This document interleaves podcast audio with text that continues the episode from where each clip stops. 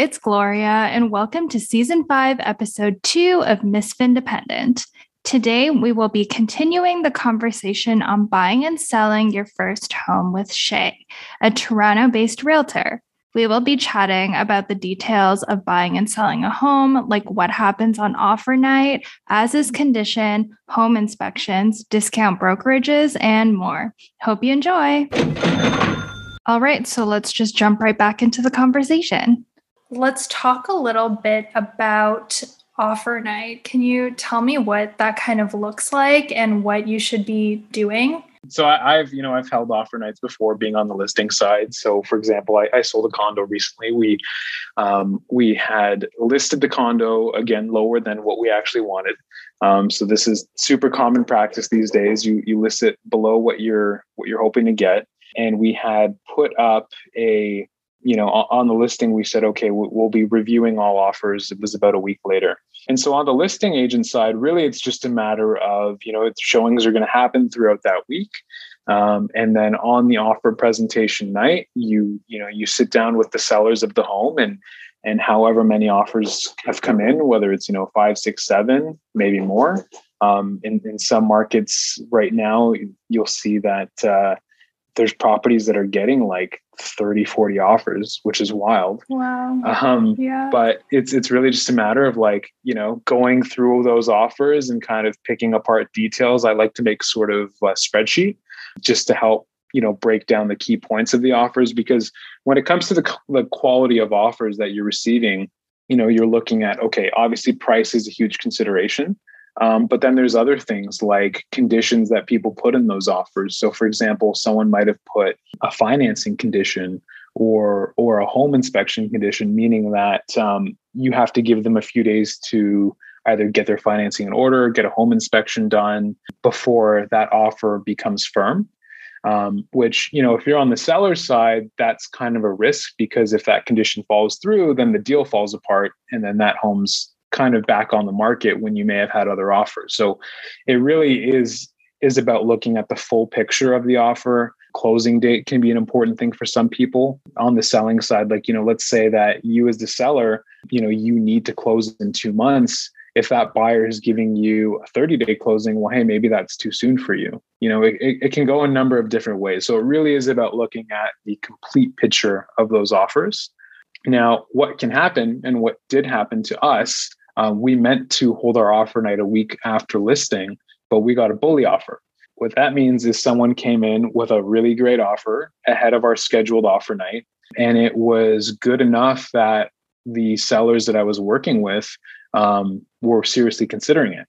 So then, me as a listing agent, what my job is at that moment is okay, these guys are considering it. So then I get on the phone and I have to notify every other agent who's shown interest in this property basically any other agent who's shown the property not not necessarily anyone who said they're going to put an offer in but it has to be everyone who's shown the property or indicated that their client has an interest in it. My job is to get on the phone with them and say hey we got a bully offer. Do you have clients that are interested? Because we're going to be looking at this tonight you know? And so what we ended up doing in that scenario um, is moving up our offer night earlier because that bully offer came in and we actually had a few other agents send in offers as well that same night because they had clients that saw it and were really interested in it. And the property ended up selling that night, not actually to the original bully, but to someone else who who kind of hopped on. Yeah. So it's it's a it's a very like uh it can be kind of exhilarating. I mean, it's it's stressful, you know, from from my perspective, but it's uh mm-hmm. it's pretty cool. There's there's a lot of moving parts and there's a lot happening at once. And you know, I've been on the buyer side of that too and it's it's so stressful you know like i'm sure like you mentioned your friends went through it like you know when you're on your fifth sixth offer night you know it's there's just so much anticipation because you know you might send that offer in early in the day or in the afternoon or whatever and you might not get an answer until like midnight so you're just kind of in mm-hmm. limbo for hours while you know there's maybe some back and forth between agents and you know sometimes there might be a second round. So you know we might as a listing agent we might go back to a few different parties and say like hey you guys are close um, you know go go back to your clients and, and then come back again with you know an improved offer. Mm-hmm. so there's just there's there's kind of a lot going on on both sides but i really do sympathize especially in the current market with with how stressful it can be as a buyer to to kind of be in, like stressful and and, and anxious. You, you might feel being in that kind of limbo of not knowing if you're going to get a property or not Mm-hmm. Yeah, definitely. It's uh yeah, I don't I don't know what's going on in the market, but it's definitely crazy. So, what does selling in as is condition mean? And what happens if a house is not as is? So, generally speaking, when you say a house is being sold as is, that means that you're not making any representations or warranties as to what condition the house is going to be in when you take possession of it. So, typically, when you make an offer on a property, your real estate agent will put a clause in the agreement saying that the seller represents and warrants that things like the um, appliances will be in good working order on closing of the transaction. So as a buyer, if you if you've closed on a property on closing day, you have to go around and test everything. You got to, you know, check the fridge, check the oven, check the washer dryer and make sure all of those things are working because if they're not working on closing day, you need to notify your lawyer because technically the the other side is, has breached the agreement a little bit and so the, the two lawyers may have to kind of work out how that's going to be handled. But anything past the closing day, it's now your problem you know mm-hmm. if if that washer dryer breaks down the next day well it's yours now that home is yours and you're responsible for for fixing it. Um, and so when when a seller sells the home in as is condition that's them saying hey we're not warranting anything on this home. It could have major problems. Like you as the buyer have to do your due diligence and understand that you're getting it in the exact conditions and now. We're not doing any additional work to it you know and so that's where as a buyer, you know, you want to really take a good look at things. Um, you, you may want to have a home inspector come through and, and check for things like bad electrical work or bad plumbing, because there's there's so many things that you could be inheriting, so many problems with a home that you could be inheriting once you close on that particular property. A home is either sold as is or they're sold with certain sort of warranties as to the condition of it. Is kind of the the long and short of it. Mm-hmm. Is it best practice to get a home inspector in to look at things? Um, it really depends. It, it, depends on the type of home. I mean, if it's if it's a brand new home that's that's been renovated, you may not. What what I'll actually say is that having a home inspection done is kind of a luxury in certain markets, in the sense that when you're up against multiple offers, the home inspection condition, particularly this is mainly for houses because you wouldn't it's not very typical that you have a, home inspection done on a condo. Um, sometimes you might uh, there's there's a really awful type of plumbing called Kitec plumbing that that is in a lot of condos built in Toronto, um, and so sometimes you may want to have a home inspector check to see if that type of plumbing exists because it can be a problem um, in terms of getting insurance or financing for a particular, a particular property. The reason being Kitec plumbing was originally pitched as like this really great plumbing that was um, you know, less likely to corrode and, and cause leaks, but it actually does that. You know, it, it does corrode and leak. So it, was, it did the complete opposite of what it was meant to do. When it comes to home inspection, the, rea- the reason I say it's a bit of luxury is that in a very competitive market like we're in right now, when there are multiple offers on a property, people will often waive their right to have a home inspection done. Like they'll, they'll waive that condition because they, they know that it gives them a better chance. Because when you're when you're going into an offer presentation, like an offer night, ideally you want to go in with a firm offer meaning that your offer has no conditions.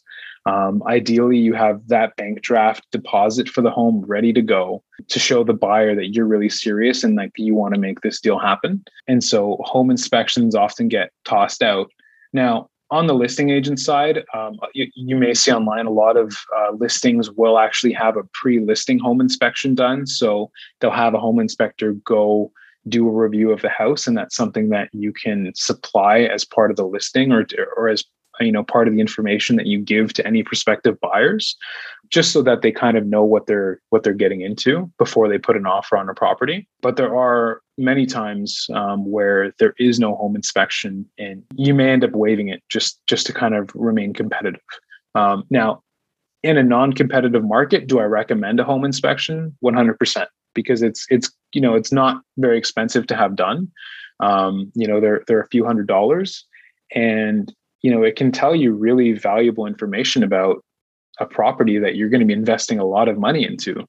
You know, eh, you know if the roof needs to be redone, if if it's got outdated wiring that's not going to support, you know, a normal 2021 users you know uh, electrical needs um, these are things that y- you would want to know because these are things that can be very expensive to renovate or improve um, and so mm-hmm. when when possible i definitely recommend having a home inspection done especially if it's a house that you're concerned about um, in terms of like you know if it's if it's an older home and you have mm-hmm. a feeling that there's probably something that is wrong with it it's it's good to get done. I mean, on a brand new house, like you know, a house that was built within the last five years, it may not be as necessary.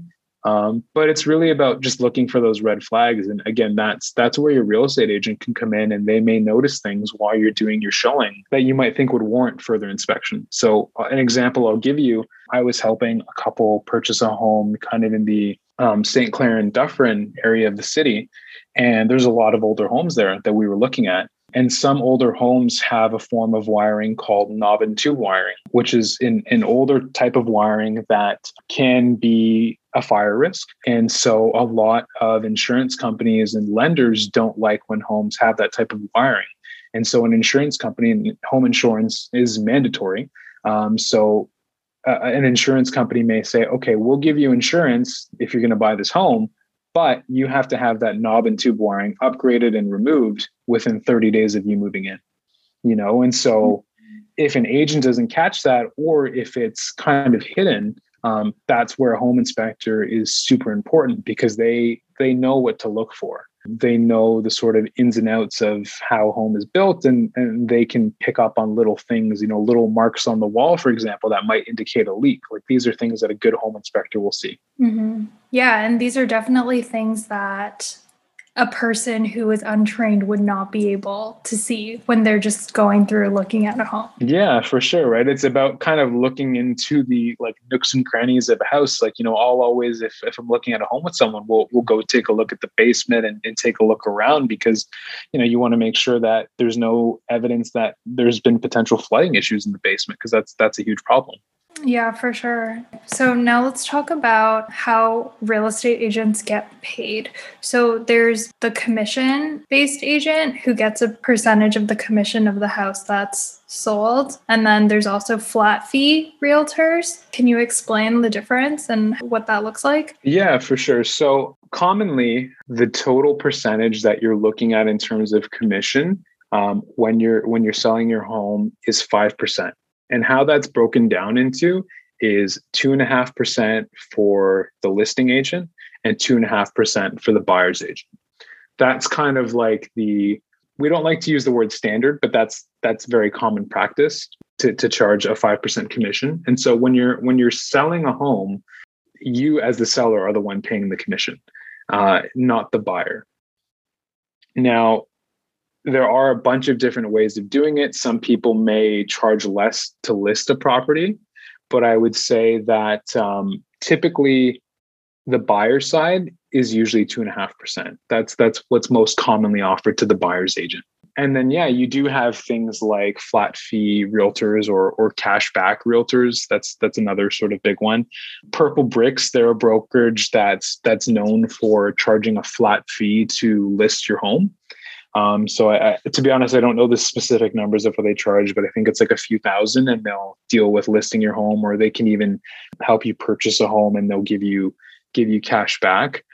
I don't like to put those options down, but what I always remind people is that there are going to be certain trade-offs when you go that route because it's when you're working with a, a brokerage that um, is maybe just charging a flat fee, in my eyes, it's more of a volume game. Like you need to be doing a certain amount of volume for that to be profitable. And what I ultimately think is there's not the same level of personal relationship that that's in that you know what i mean like it's a little bit more transactional you know when you're working with me as an agent i'm with you through every step of the process mm-hmm. you know again things like staging and photography all these things getting your home ready you know, being on call with you because truly, you know, a good realtor, they're pretty much available at all hours of the day. And so I'm always available to my clients, whether it's by text or email or phone call. Um, I'm, you know, I, I kind of pride myself in how quickly I get back to people. And mm-hmm. so there's there's certain things that when you're when you're listing your home for a flat fee, um, you know, whether it's through Purplebricks or another sort of for sale by owner type website, um, there's going to be certain trade-offs in terms of the kind of service and, and quality of service that you're getting. Again that's that's my opinion. Everyone will see things a little bit differently and i i fully support people that want to go that route. It's ultimately about finding the best fit for you when you're selling or buying for sure. So I think it sounds like it's a more bare bones service that you would get with a discount brokerage. And it's always like you get what you pay for. Yeah. It's interesting, though, that this is something that is gaining popularity in recent years. I think a lot of people are looking into that kind of for sale by owner route because they're trying to save some money. For sure. So, how can a realtor help with a seller if they want to sell their home and then buy another one? So, for example, if they haven't fully paid off their mortgage on their first home, how does that kind of work if they want to buy another home after that? What I always recommend to people when they're looking to do like a sell and a buy, number one, it's really important to talk to your whoever your lender is and, and find out what kind of penalties you might be looking at in terms of breaking your mortgage term early. Um, so if you've taken like a five year term on your mortgage, you know that, that you're breaking. So let's say you have a five year term on your mortgage and then maybe you you decided to sell after two or three years. It's really important to find out what those penalties are going to be like because they, they can actually be pretty hefty. But once you've gotten past that and you've decided you're actually, you know, you're going to sell your home, and you're going to buy a new one. It, it really is kind of a matter of timing things so that you can line up the transaction dates as close as possible.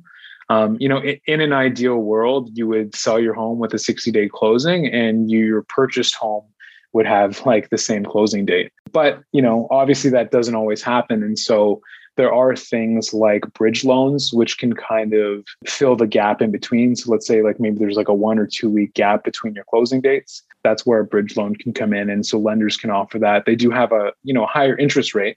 Um, but you know, it's for for a smaller period of time, just kind of while you're transferring from one to the other.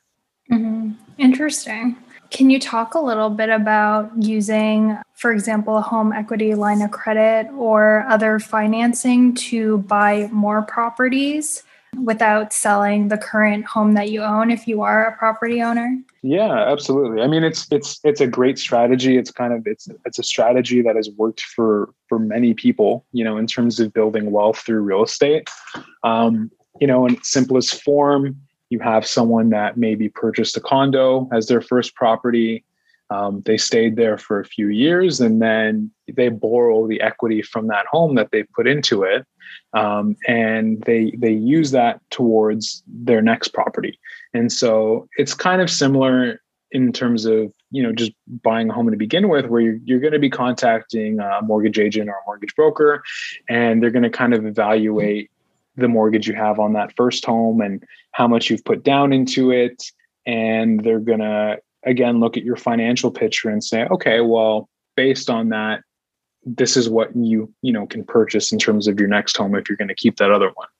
And so you know we, we refer to this as kind of climbing the property ladder. So okay you have this condo now you're taking some equity out of it to buy your next home and maybe you have uh, now you've rented out that that condo right? So it's kind of you know you know it may like for example in today's market that condo is probably negative cash flow um, because rent has come down so much. So that's something that you always have to keep in mind if you're going to kind of go this route is the payments you know for your mortgage and the utilities and all those other things may not necessarily be covered by whoever you have renting it right? Especially in a market like today where things are kind of on the lower end.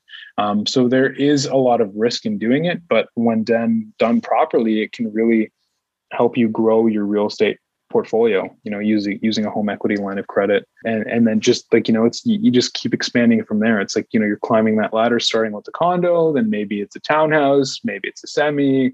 You know that's kind of it in its most simplest form. I mean it obviously is going to look different for different people. It depends on their financial situation maybe how much money they've been able to save in addition to um, you know whatever money they've put in their home. It's another thing where there's like there's there's a lot of factors there mm-hmm. you know i've i've seen people do it where you know their their first home was maybe something they bought themselves you know before when they were single. You know now they're married and now you've got two incomes in the household and so it's a lot easier to make that second purchase. Yeah. Do you think that the new mortgage stress tests are going to make things more difficult for buyers? In terms of what i've looked at for the new rules like uh they're saying that based on this new stress test rate, buyers will lose about 5% ish of purchasing power. So about 4 to 5%. It's really hard to say. I think that this year, people um, have saved kind of an unprecedented amount of money. And I don't say that for everybody because, of course, this has been a really, really tough year financially for a lot of people. Mm-hmm. But what I'm more speaking to is the people whose lives or livelihoods haven't really changed. Like they're they're still working the same job but now they're just working mm-hmm. from home. You know they're still earning the same amount of income. Covid really hasn't affected their earnings um, but what it has affected is how often they're going out. You know they're not going to restaurants they're not going for drinks. Like you know all these things that you might have done in a normal year have given these people the opportunity to save a lot of money. And so i think people in our age demographic have saved more money this year. I think there was actually there was some an, art, an article I was reading that said like young people are, are saving money at like kind of an unprecedented rate. And so ultimately, I think that these mortgage stress test changes they may cool things slightly, but my gut tells me that it's not going to make a huge difference in terms of how many buyers are still out there because they're there. You know, there there are so many buyers out there right now and they have money saved up. The reality is a lot of them have people in their lives that are helping them. There are a lot of people that have, you know, received gifted down payments from family members and things like that. And so it's uh I think that it's it's not going to cool the market in the way that um, we're going to see in a major way. Yeah, so you don't think that we're in a housing bubble that's going to burst anytime soon? I I don't. I don't think so. I mean, hey, I could be proven wrong. Like it's like it, it really is like a, a crystal ball situation. Like exactly. I, I could be wrong. You know, the the market could crash. Sure. Like I have no idea. These are just like I, I'm kind of just going with like my gut feelings and what I sort of see in my everyday life, working with people that are that are looking to buy and sell. Something tells me that I, I think that it's not gonna gonna be too big of a hit. Mm-hmm. Um, like you know, when you look at how much you know a four or five percent difference is on for example like a six hundred thousand dollar condo purchase it's about twenty four thousand dollars. Now that's not a small amount of money but it's not a huge amount of money either. And so that's why i think people will still be purchasing you know they might buy something that's slightly cheaper maybe than what they were looking for before but i don't think it's going to stop them completely from making a purchase Mm-hmm. Yeah, and I think well, with the interest rate so low right now, I think it's if it keeps on staying at this level, then people yeah. will continue to enter the market. One hundred percent. Yeah, I was I got this email from Quest Mortgage because I trade with Questrade, and oh, yeah. it, it's one point three five percent on mm-hmm. a high ratio mortgage. So if you mm-hmm. do have mortgage insurance, you put like 5% down. And I'm like, what? Like that's so low considering you're putting 5% down. How is it sustainable for an individual or even a couple? Because you're going to be paying off this mortgage for the next probably 15, 20 years. And thousands and thousands of that will be on interest. It's crazy. Compared to if you put more money down. I mean, I don't think I want to live that kind of life. That's basically being house poor if that's where all of your money is tied up. Mm-hmm. Yeah. it's a lot of money. Yeah. I mean, it, it really just is a matter of like them qualifying your income. If they if they see that your income supports it, then then you know a bank or a lender they'll they'll give you the money for it. Mm-hmm. As as like a very rough general rule of thumb, I I say that you'll usually be qualified to purchase, um, like in terms of how much money a bank or lender will give you. It's usually around four to five times your income. Um, mm-hmm. And so that's that's kind of like a good rule of thumb to to go off of. And so if they see that you have a stable job, it's full time, it's permanent, Um, or you know if you're if you're self-employed and you can and you have you know proof you know whether it's tax returns or whatever to to back up the fact that you've consistently made good money um, then you know they they will give you money right? Because that's that's mm-hmm. interest in their pockets too. Okay so i got two more quick questions for you and then we will wrap it up. Let's say that you've sold the house and the next day the buyer is supposed to bring a deposit but then they don't what happens I always recommend if that happens, you, you got to consult your lawyer on that one. Technically, you can get sued for damages because you've breached the contract by not sending the deposit in. Okay, so the deal is firm without conditions, but then the buyer brings their inspector friend to check the house when they visit. What do you do?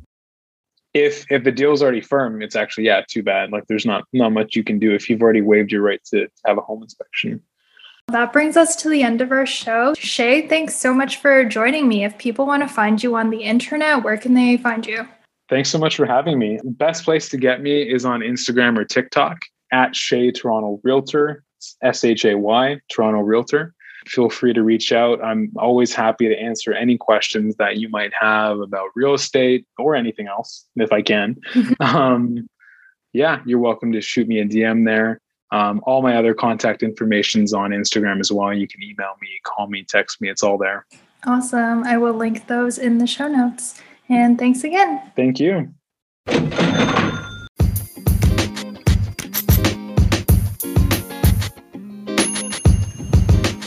As the aspiring Miss Independent, this is Gloria signing out. Thank you so much for listening.